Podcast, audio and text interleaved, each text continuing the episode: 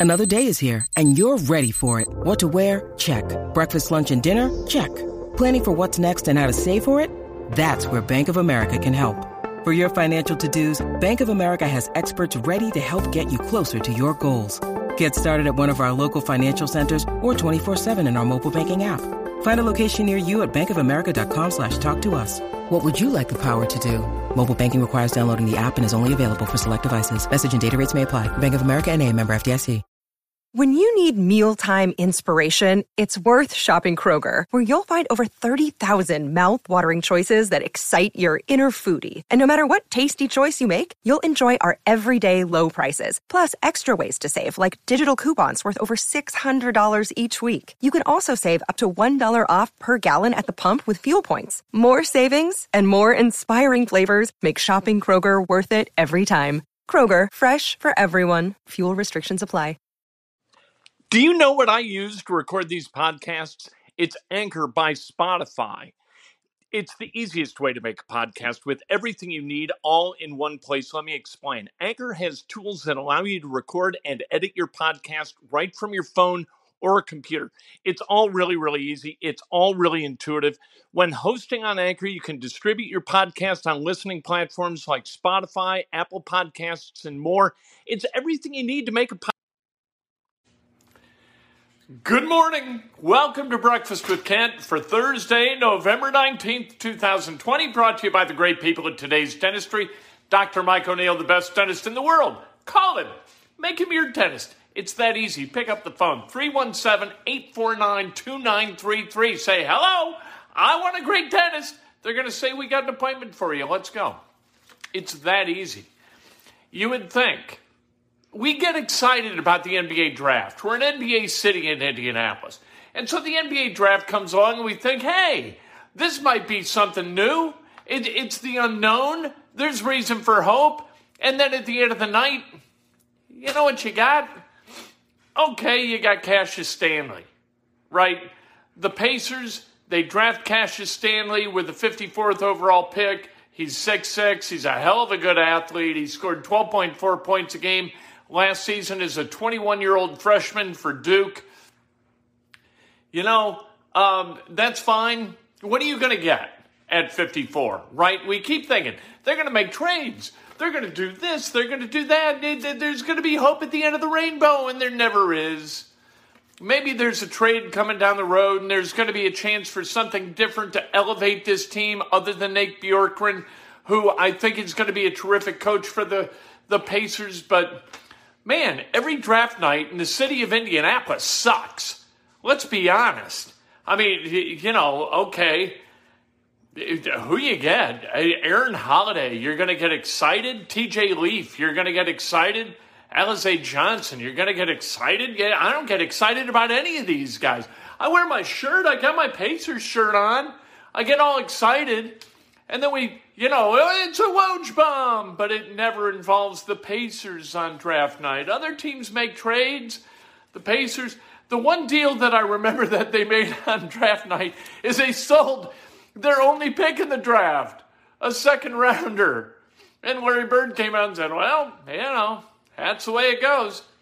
All right, he's got the highest, Cassius Stanley does the highest vertical leap in the history of the Duke program, including Zion Williamson. He's got that going for him. People project him maybe as a three and D guy uh, on on the high side. wasn't a great three point shooter. wasn't a bad three point shooter, but wasn't a great one at Duke. Uh, freak athlete. He's got some length. He can defend. He works really hard and and so maybe he becomes something. Maybe this is that lightning in a bottle type guy at the end of the second round that you know what sometimes you you wind up getting. Look at Duncan Robinson; he was an undrafted free agent. Every once in a while, you get one of those guys. I was interested in the other Cassius. I think Cassius Winston is going to be a serviceable backup point guard in the NBA for a long time. Uh, Anthony Edwards, the first overall pick to the uh, to Minnesota then Golden State took James Wiseman and learned that Klay Thompson probably tore his Achilles in a pickup game. That's tragic. Uh, really, really tough for a guy like Klay Thompson to come back from a torn Achilles. Uh, Charlotte took LaMelo Ball. Good luck with that. the Bulls took Patrick Williams, and I think overshot. Patrick Williams, they compare a little bit to OG Anunoby. He's out of Florida State. Uh, OG Anunoby was taken 22nd. You know what I mean?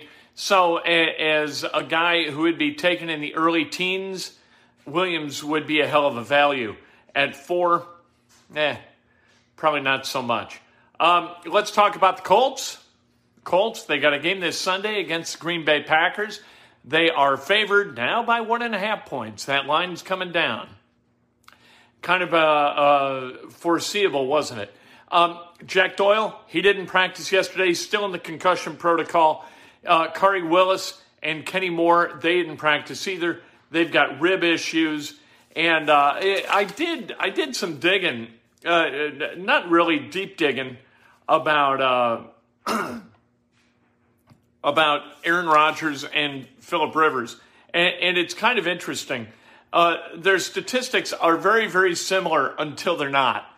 All right, Aaron Rodgers, 213 of 314 this year, and uh, Philip Rivers is 215 of 313 this year. So Rivers has completed two more passes, and he's attempted one more pass. All right. Rodgers has thrown for about 150 more yards at 2,578. Here's where the difference really kind of avails itself it's those important passes. Two kinds of passes are really important for quarterbacks in the NFL. The first kind, touchdown passes. Second kind, passes to the other team, the interceptions. Aaron Rodgers, to this point in the season, 26 touchdown passes, three interceptions. Philip Rivers, 11 touchdown passes, seven interceptions.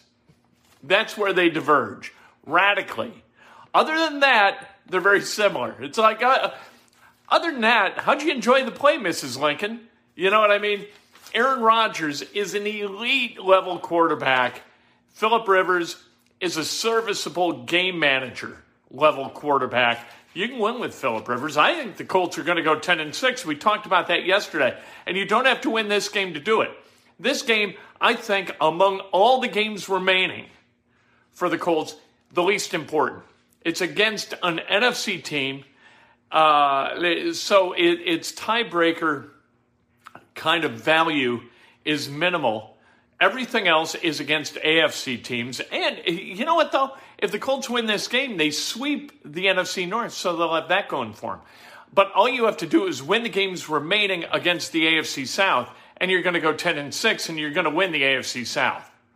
And that's the way it is. And then the three other games, if you win any of those, those are against the Packers, the Raiders, and the Steelers.